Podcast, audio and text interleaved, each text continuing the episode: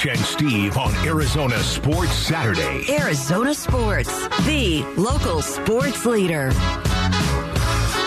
Happy Saturday, everybody. This is Arizona Sports Saturday. It's your weekend stop for live and local sports talk. As always, it's Mitch and Steve. I'm Mitch. He's Steve. We got a special guest today, Steve. We do? Yeah. So Trevor Henry, he did not tell us that he was not going to be here, but I knew he was not going to be here. Slacker. And filling in today, the lovely Askia Stewart taking over the responsibilities for the next hour and a half. Askia, happy you're here. Thank you for the work that you do. Really appreciate it. We're taking you up to D-backs 1230 today. Yeah, it's. Day game. I, w- I wish it was a better Diamondbacks game to react to after yesterday, especially when you think, oh, Zach Gallen's got it. Everything's fine. oh, we're going to talk about it.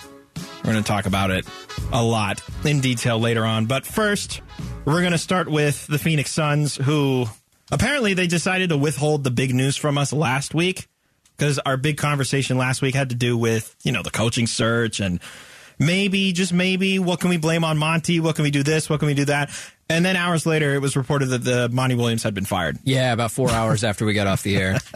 Timing was impeccable. Just a casual withhold from us here on the Saturday show. That's how okay, it works. so what do we know so far about this opening and who the Suns are interested in, who they're not interested in is probably just as pivotal in this conversation. What have we learned throughout So- the course of the week? Gambo doing what Gambo does best. John Gambadoro, for those who don't know, he does what Gambo does, which is to say he reached out to individuals, he talked to sources, talked around the league, he talked to people that he trusts, that he knows, et cetera, et cetera.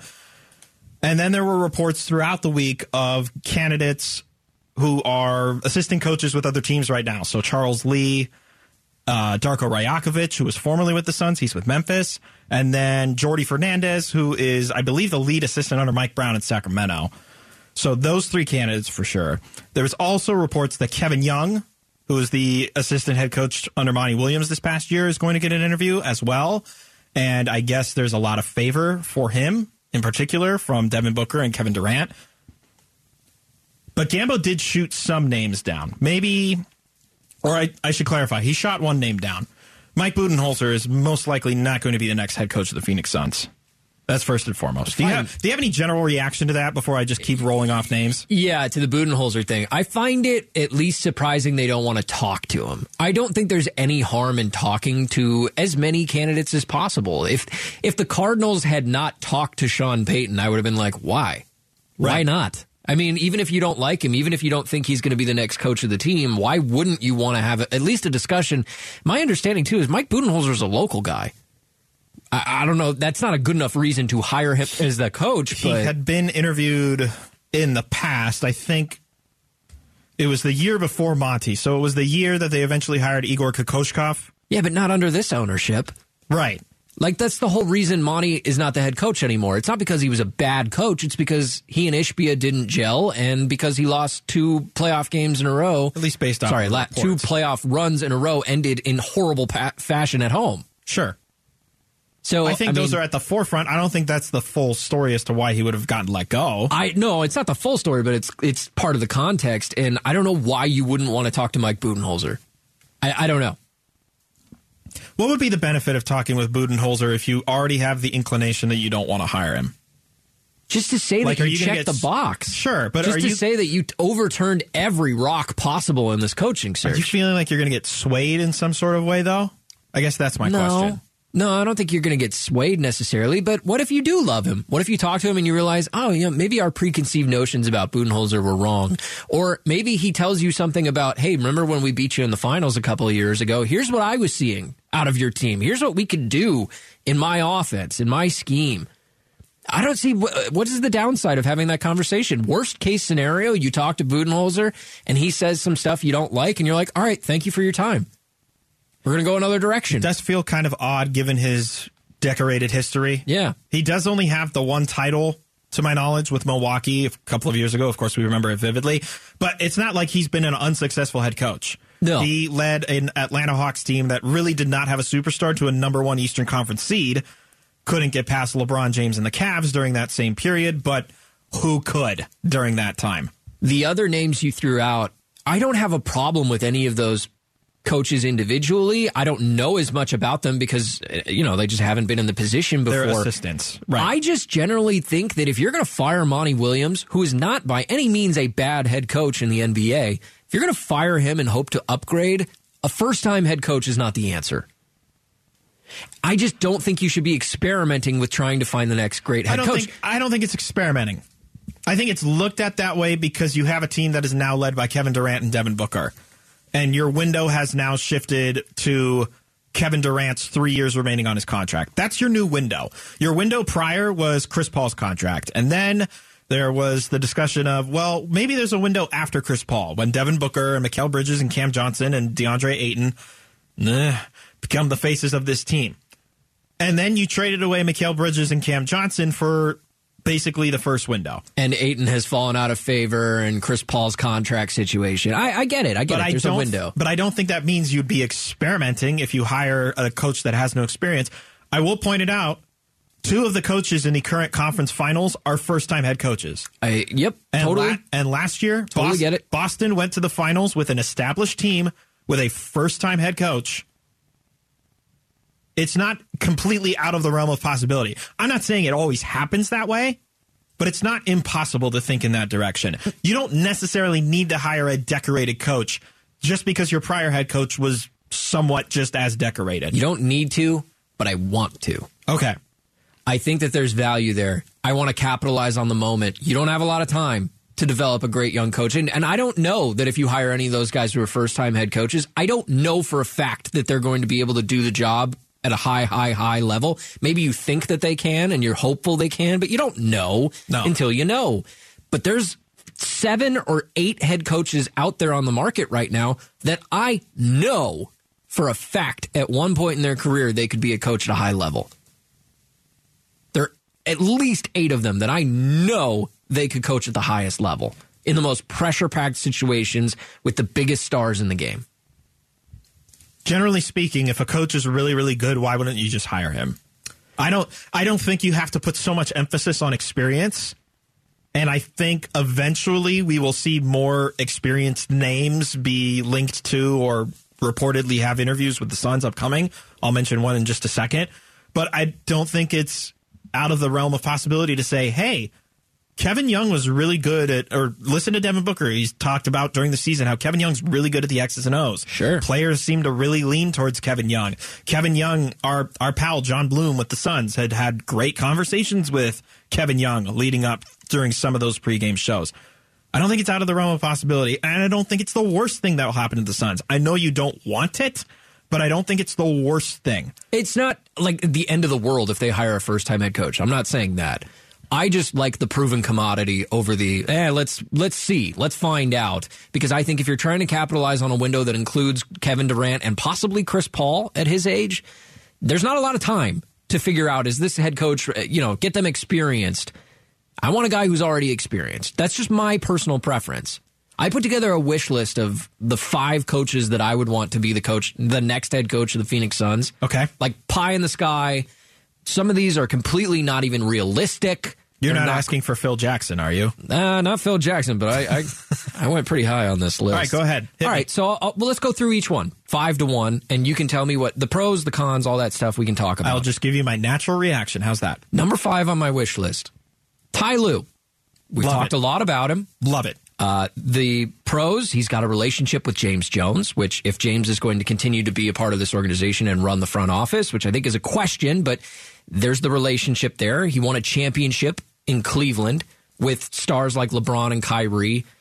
The problem, the, the the con is he's still under contract, and I don't know what the Suns could trade the Clippers if they wanted to get Ty. I don't think they could.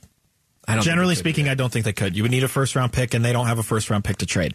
Number four on my list, Mike Budenholzer is available.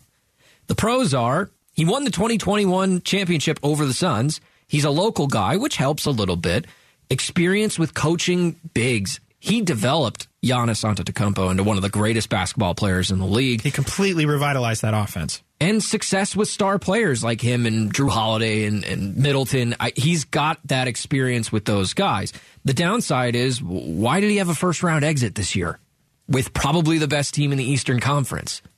That just doesn't make sense. It mm-hmm. wouldn't make a lot of sense to fire Monty Williams for a second round exit and then go hire the guy that had a first round exit.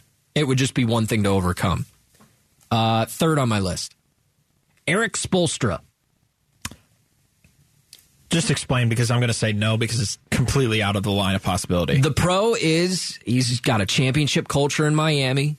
He coached the big three. He's got championships. He's done it with multiple versions of the Miami Heat. This current one that's in the playoffs, the one with LeBron and D Wade. He's done it over many years, has a winning culture in Miami. I would love for him to be the coach. Now, the downside is he's, he's got a good life in Miami. He's the second longest tenured head coach actively in the league. He's not going anywhere. and he, I mean, they're still in it.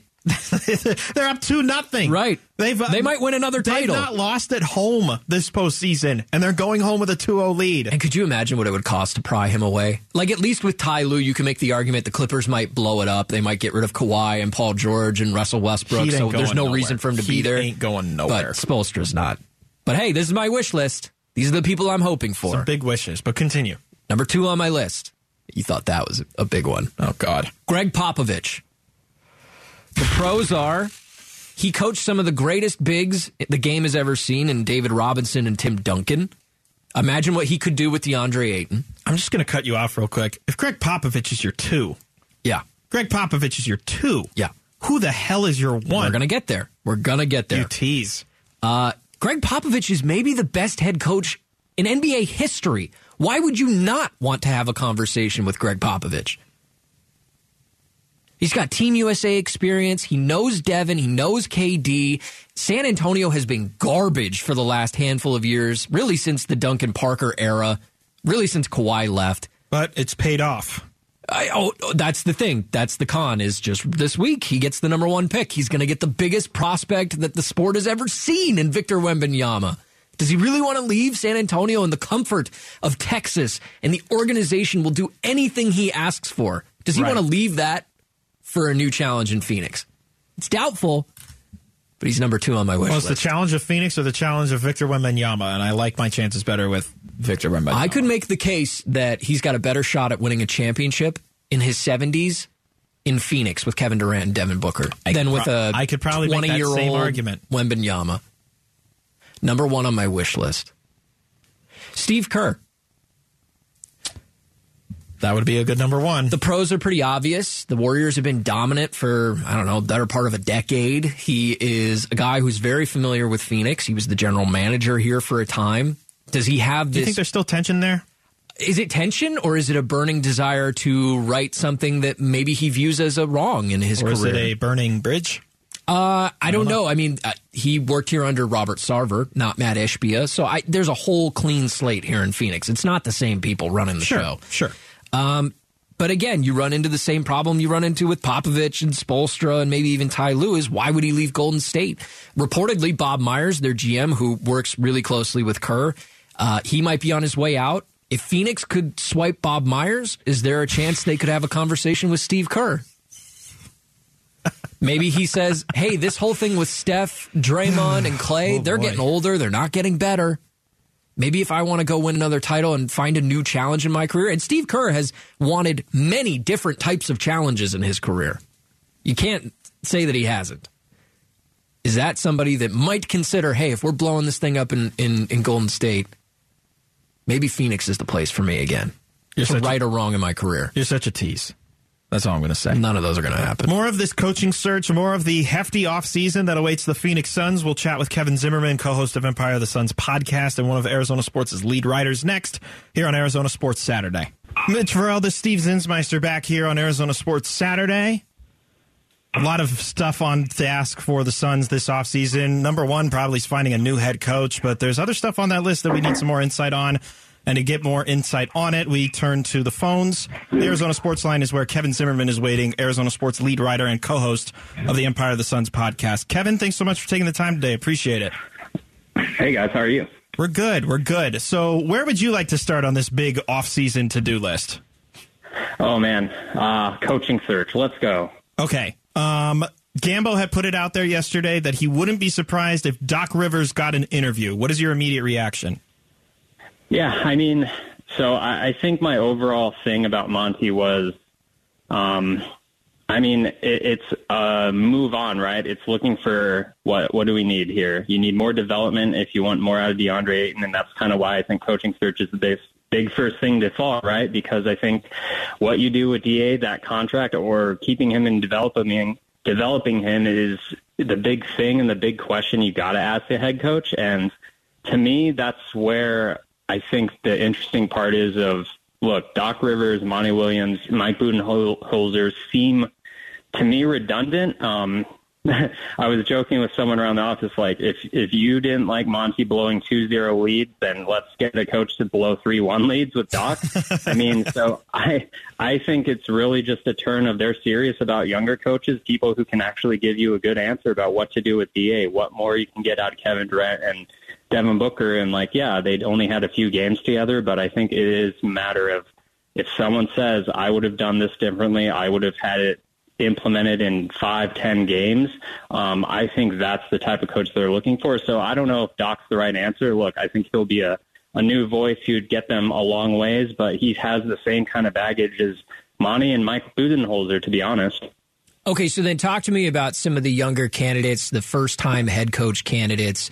Um, because I'm one of the people who's of the opinion that if you have a short window with Kevin Durant and possibly Chris Paul still, I'd rather have the proven commodity of a championship winning coach, and there's seven or eight of those out there right now. Uh, as possibilities, but it seems like you're right. They want to go the route of a first time head coach. Uh, who are some of those guys and what makes them stand out above the rest? Yeah, um, I mean, again, to your point, it, it's a huge risk, right? I think that's why moving on from Monty was a huge risk. Um, because you know if you come with a proven head coach, uh, they don't necessarily have the answers, right? Do the young guys have the answers? Maybe, but that's also harder um, to do and implement and get done than just walking in an interview and saying. But um, as far as the candidates, I think you start with Darko Rajakovic, who had a year um, with Devin Booker, and that was kind of Monty's first year where they implemented that 0.5 offense, got really good returns with you know Book, Kelly Oubre Jr., Ricky Rubio, Da, um, and a little Mikal Bridges in there. So I, I think they know him. Um, Kevin Durant actually had him in Oklahoma City the last two years, so obviously your two stars are familiar with him if they're good with him. Um, he's um, offensive mind. He also is really credited with developing Mikal Bridges in that one year. Developed a lot of guys with Memphis. Uh, Desmond Bane is the obvious one who blew up kind of this past year. Um, so he has kind of both the developmental is familiar with the guys and also is an offensive coach.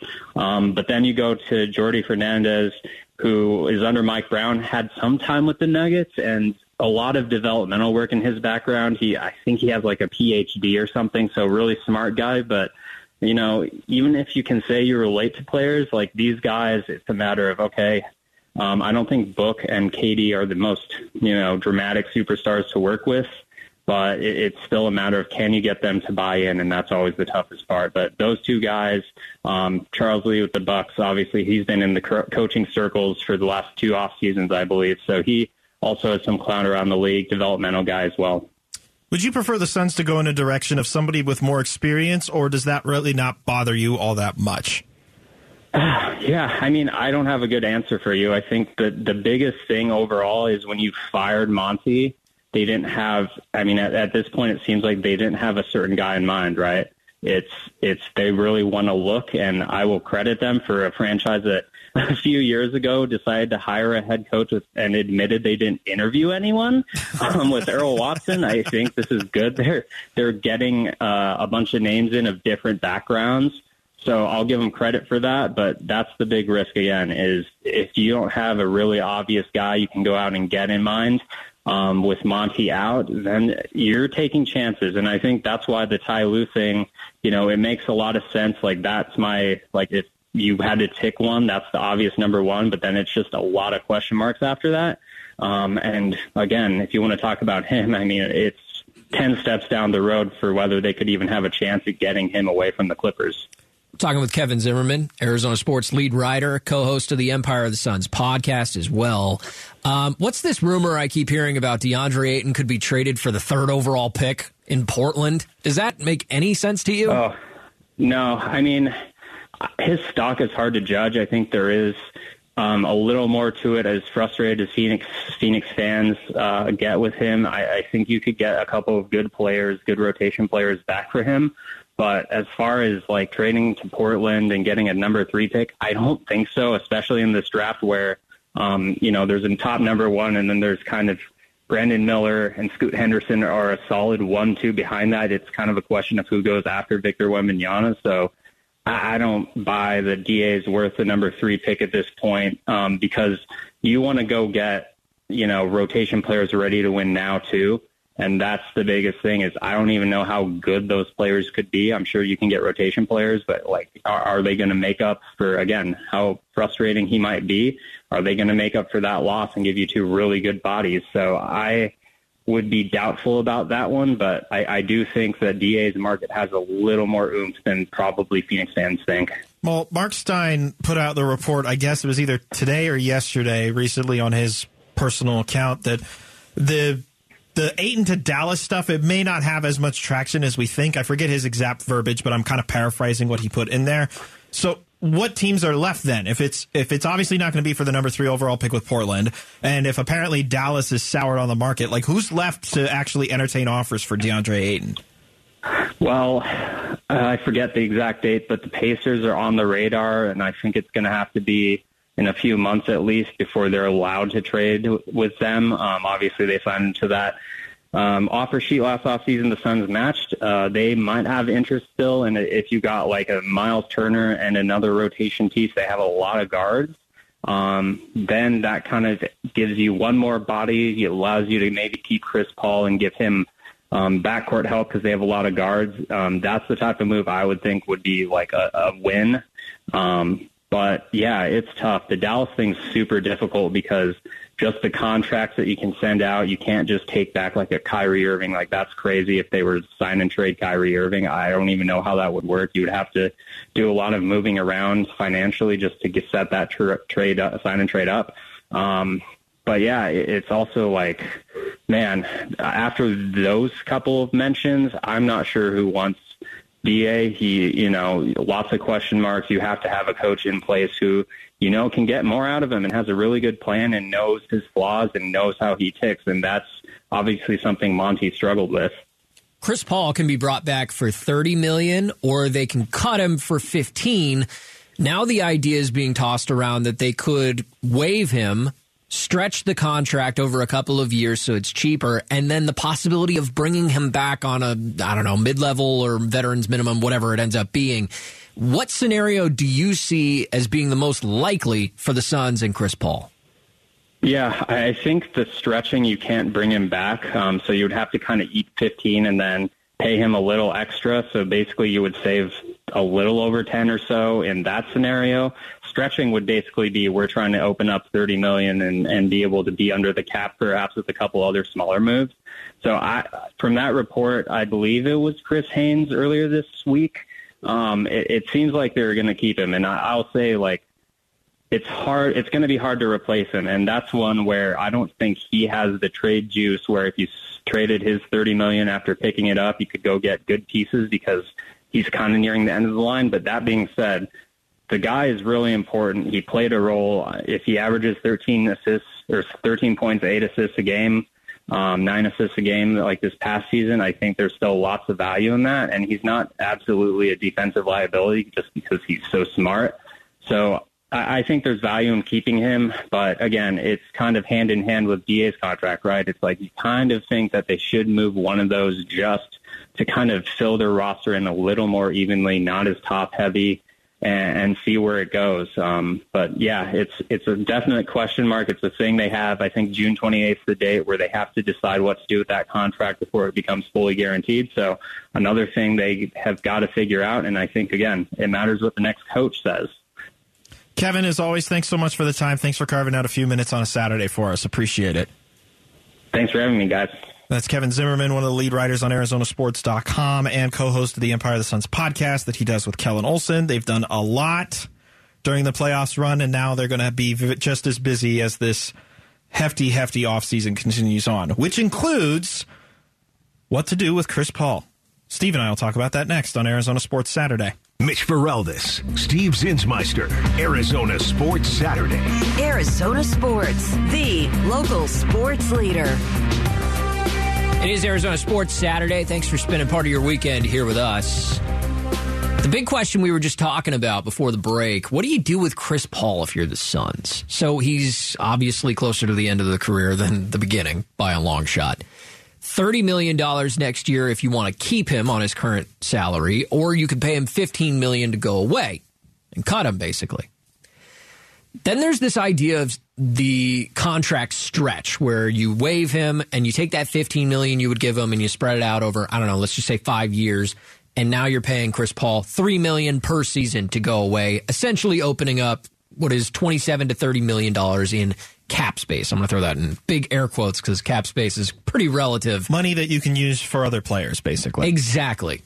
So is that something worth doing? Should the Suns be considering waiving and stretching Chris Paul and basically sacrificing that point guard, your third or fourth best player on the team right now, in order to add depth and be a little less top heavy at the top of the roster? I mean, look, we talked about it last week.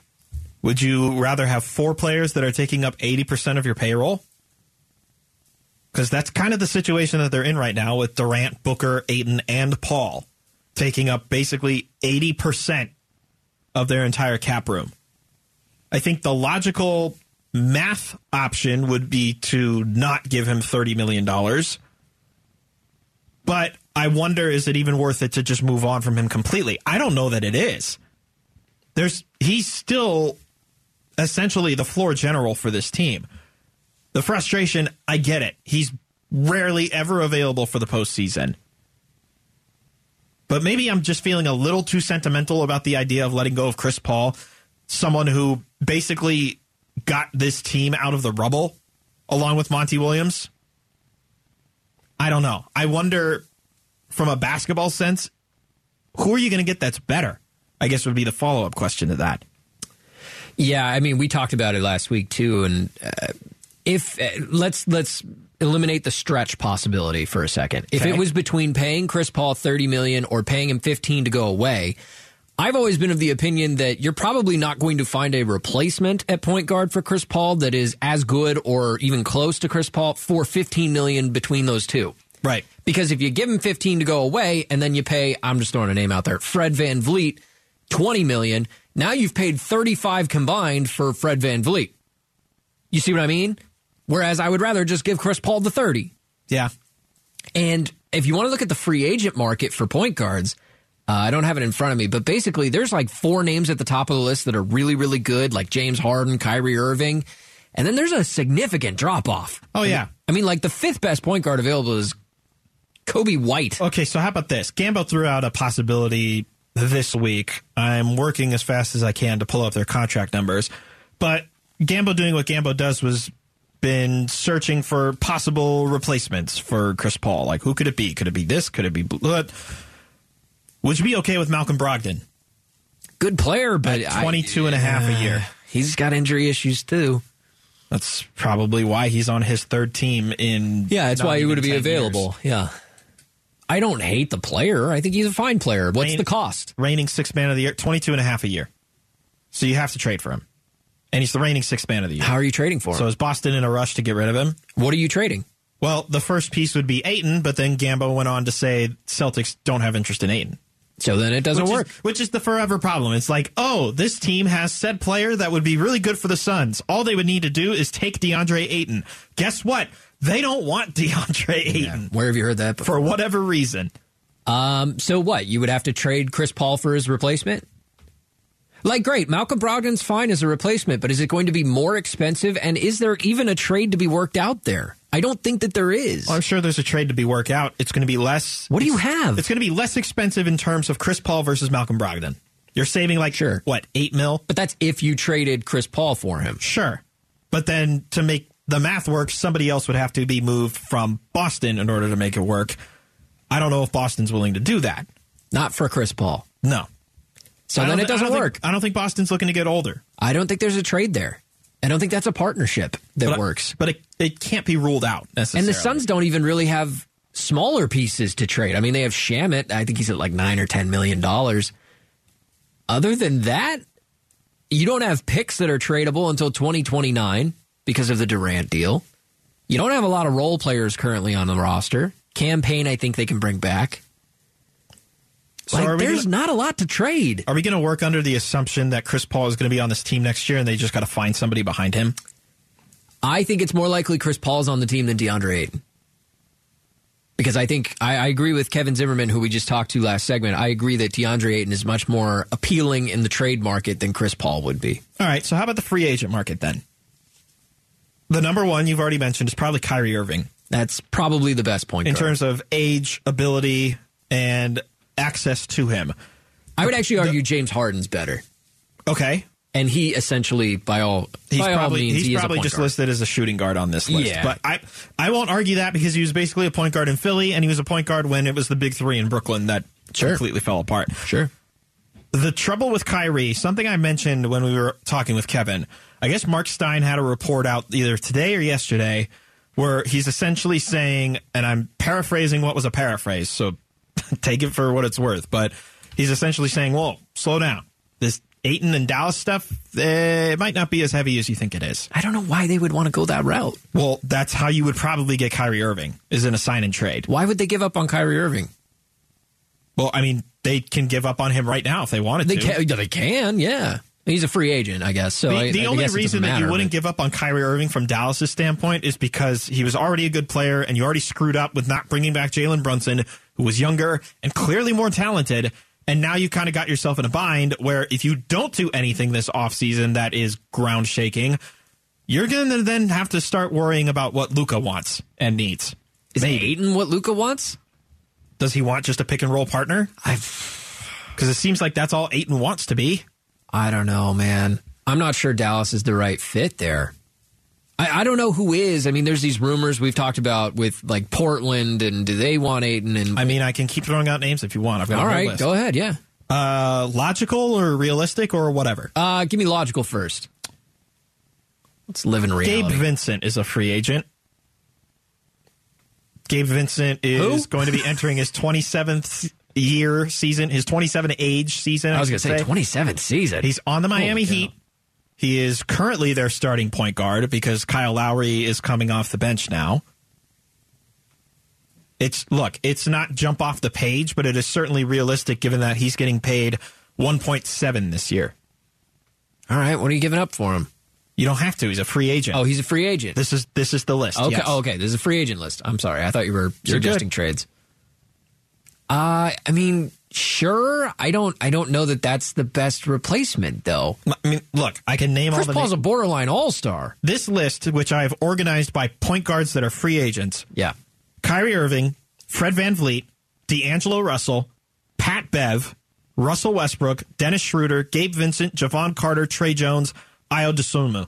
That's the top ten according to this list. Let's assume Pat Bev is not going to be the answer, um, for obvious reasons. what makes you say that? Because he's kind of the villain Oh yeah, yeah, yeah. in might be- Phoenix. might be a reason. Um, I don't hate the name Fred VanVleet, and if I remember right, that name's been coming up for a couple of off seasons in a row. for the trade Suns. rumors. This current past trade deadline. What would that trade look like? I don't know. I, I can't imagine so- Toronto would want. So he has a player option. So he would have to opt out of that player option to be a free agent.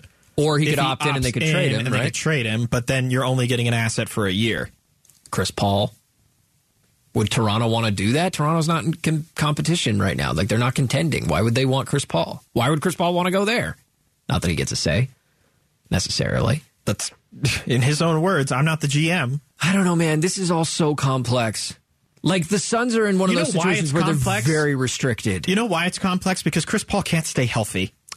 Chris Paul is amazing when he's on the floor. He does so much to make this team better, to elevate this team, to make DeAndre Ayton actually feel wanted in this team. But he's not on the floor when you need him the most. That's the biggest problem with this Chris Paul conundrum. And is anybody else out there going to improve in that area when they're on the floor, even if they're on the floor for every single game? Like, for example, Russell Westbrook will probably probably be on the floor every single game that he plays if he is a Sun. Is he going to elevate your team with Booker and Durant, though? I'd rather. I think I'd rather have Westbrook than Paul. But is he going to elevate your team?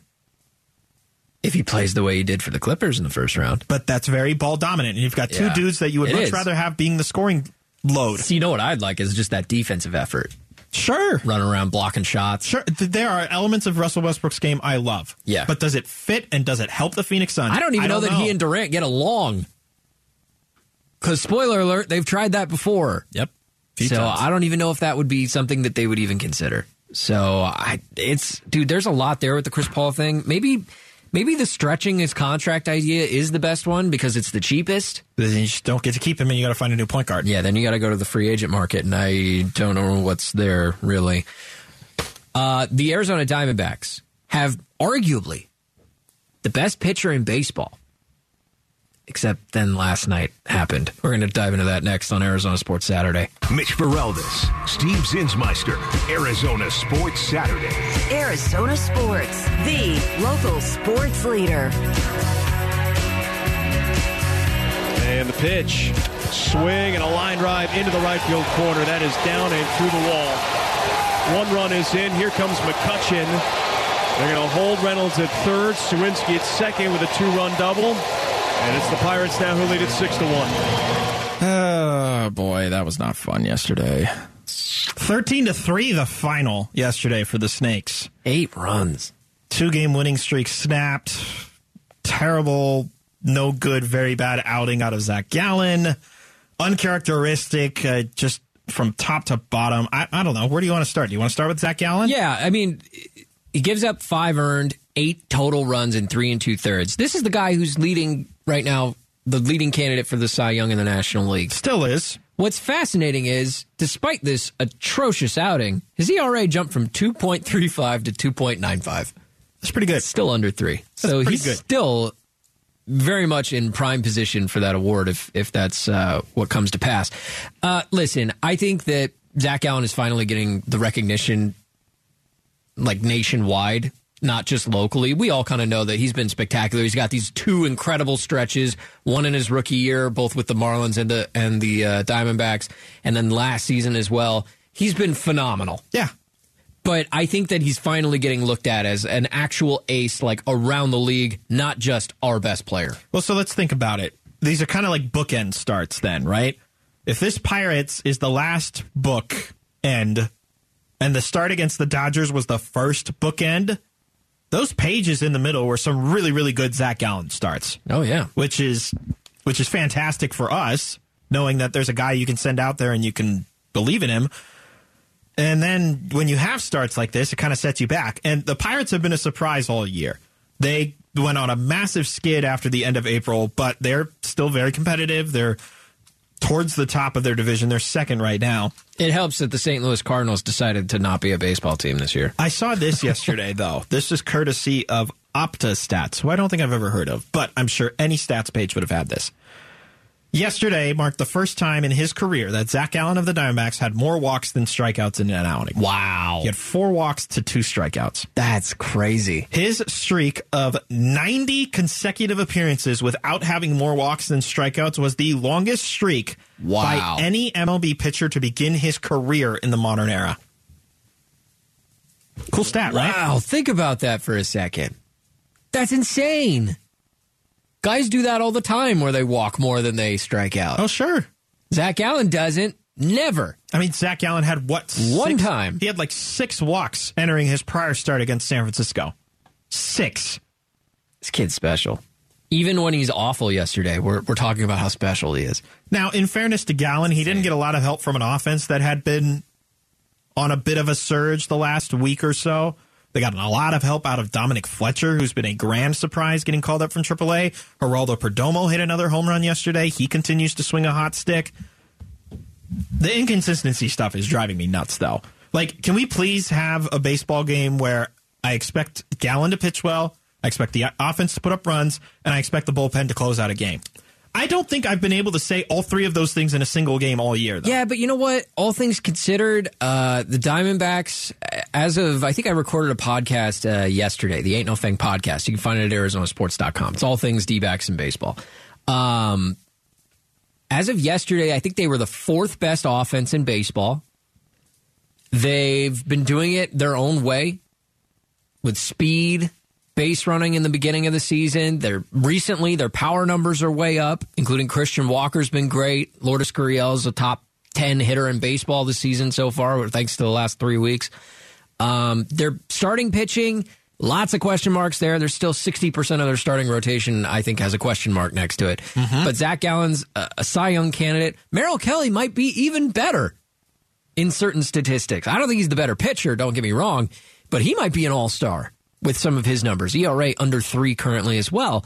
Um, so the bullpen, really solid if you want to look at it. I mean, yeah, they're not they're not going to be the most lockdown bullpen in the league the way that they've been. Uh, It's just inconsistent. That's my only gripe. I- it's oh. not. It's not that they're not getting saves or they're not closing up shop. It's just that the inconsistency is driving me nuts. One night Miguel Castro looks like he's on fire. The next night he's the one allowing the fire. But you know what? happen. It comes out looking pretty good in the stats. Like I, I get what you're saying. Like you, you hate to lose any game, right? But Yeah. I mean that just happens over a 162 game season. Their bullpen's been pretty good, especially when you consider what it's looked like the last few seasons. Do you think the bullpen needs more help? Sure, every bullpen in baseball needs more help. Okay, what needs more help? The bullpen or this rotation? Rotation, the rotation. I want to throw a name out there that Gamble has mentioned, just kind of like a. It seems more like of a wish list item, but I don't think it's out of the realm of possibility, and I don't think he does either. If Milwaukee starts to go in a negative direction, now it's a lot to ask. They're in first place in their division right now.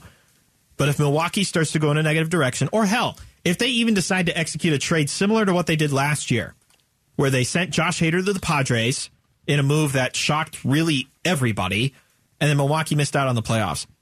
There's one guy who I think could really, really help this rotation right now, and you probably know where I'm leaning at this point because it kind of had a messy, messy offseason between these two parties. I'm referring to right-hander Corbin Burnes, Yeah. National League Cy Young candidate of the past couple of seasons as well. Um, I mean, in theory, it sounds great. What are you having to give up to get Corbin Burnes? I don't know. This prospect, this farm system that the Diamondbacks have built up, I think you have a lot of expendable pieces more than you think. Uh, You do. Uh, at the same time, I don't know that there's a lot of high end prospects right now that that the Brewers would want for Burnes. The thing is, he's an expiring trade a- contract. or would you trade a major league level prospect? Uh, I mean, you could, but again, how many of them are established enough? So, like, part of your surplus that you have if you're the Diamondbacks is right now they've got a ton of outfielders. You've got Corbin Carroll, who's untouchable. You've got Lourdes Gurriel. They're not trading him, even though he's expiring. Uh, you got McCarthy and Thomas, who are currently in AAA because they couldn't hit at the major league level effectively so far this season. Dominic Fletcher is up. He's doing pretty well, establishing his name a little bit. Dominic Canzone is sitting in AAA and killing the baseball and is not on the 40 man roster. That's a possibility, but also not a huge prospect name. A lot of people haven't heard of Dominic Canzone. Um, I'm sure I'm even forgetting somebody. Kyle Lewis factors in a little bit once he's back from his mysterious viral illness. You've got that. You've got a surplus of starting pitchers. But the thing is, you got to figure out this season which of these guys you're going to keep long term so that you can figure out which ones you're going to trade. Does that make sense? Like Brandon Pfaadt's a big name prospect, but hasn't been amazing. He had a good last outing, but he hasn't been amazing since coming up. Are you trading Brandon Pfaadt for Corbin Burnes? For, by the way, three months of Corbin Burnes. But then you can try and re-sign him. You can, but you have just as good of odds at re signing him as anybody else in the league. Okay, would you rather have Corbin Burnes for half of the season, or would you rather have the half season that we got out of Madison Bumgarner? I would much rather have the half season of Corbin Burnes. But it's the it's a- opportunity I know it's a bad comparison, but at the same time, I almost feel more confident that this team could re-sign and convince to re-sign Corbin Burnes than in the way that they went out and got after Madison Bumgarner. Corbin Burnes is younger heading into this arbitration year. He's not 30. He's not coming off of three separate World Series runs within that past half decade. Like this is a completely different pitcher. Yeah, but by the way, the Milwaukee Brewers are one of the smarter front offices in baseball. Really? Because they traded their closer last year for almost nothing. Nope. They, I still believe they're one of the smartest front offices in baseball. They're not going to be duped the way that Mike Hazen duped the Tigers into giving him JD Martinez for practically nothing. Practically nothing. That's not happening again. And while Corbin Burnes, I mean, he's a great pitcher. He, uh, he's won a Cy Young. Uh, I think he's been just pretty okay this season. He's got less uh, strikeout numbers this year. His, his ERA is at like three and a half, I think. He's a pretty solid pitcher. I'd love to have him in Arizona. What can you give up feasibly to get him? I agree with you. You have a surplus of starting pitchers and outfielders, but the problem is you got to figure out which ones of those you're keeping long term. Because the ones that have trade value right now, like Dominic Fletcher's looked great. Is he a part of that So deal? is now the time to pounce. Is now the time to pounce. Whereas this administration in the past has failed to do with the likes of Robbie Ray, Patrick Corbin, David Peralta. Like, at what point are you go? And think about it this way: the Diamondbacks did make an aggressive trade this offseason. They traded away, to your point, their second best power hitter on the team. Dalton Varsho. Look where they are now. It was a great trade. Can they make another one of those? And can they do it Where it works for both sides? Yes. Yeah, I think you can. It's just a question of what the Brewers want in return. In general, this team- Brandon Pfaadt would be one of the first names I would bring up if I were the Brewers. and I have no problem with that. And I don't think they're you're going to feel much regret over it, especially if Burnes helps get this team to the postseason, gets them to go a long way, and then if Hazen can give him a reasonably agreeable deal in the offseason. Like he's still got one more arbitration year upcoming, so you can get away with it for Burnes one more does? year. hmm But I thought he was. Free he's got one more end of the arbitration year in 24, and then he's an unrestricted free agent in 25. Okay. So you technically could get him for a year and a half. Although might be in his best interest to try and get a long term. That's going to drive the cost up a little bit, too. Would you rather As pay opposed for to an expiring But guy. would you rather pay? Okay, five eighty five was Bumgarner. Would you give that exact same contract to Corbin Burnes? I'd give him more. But do they have that money lying around? I don't know the answer to that. Coming up next, is there money lying around to give to DeAndre Ayton any longer if you're the Phoenix Suns? We'll talk about it next on Arizona Sports Saturday.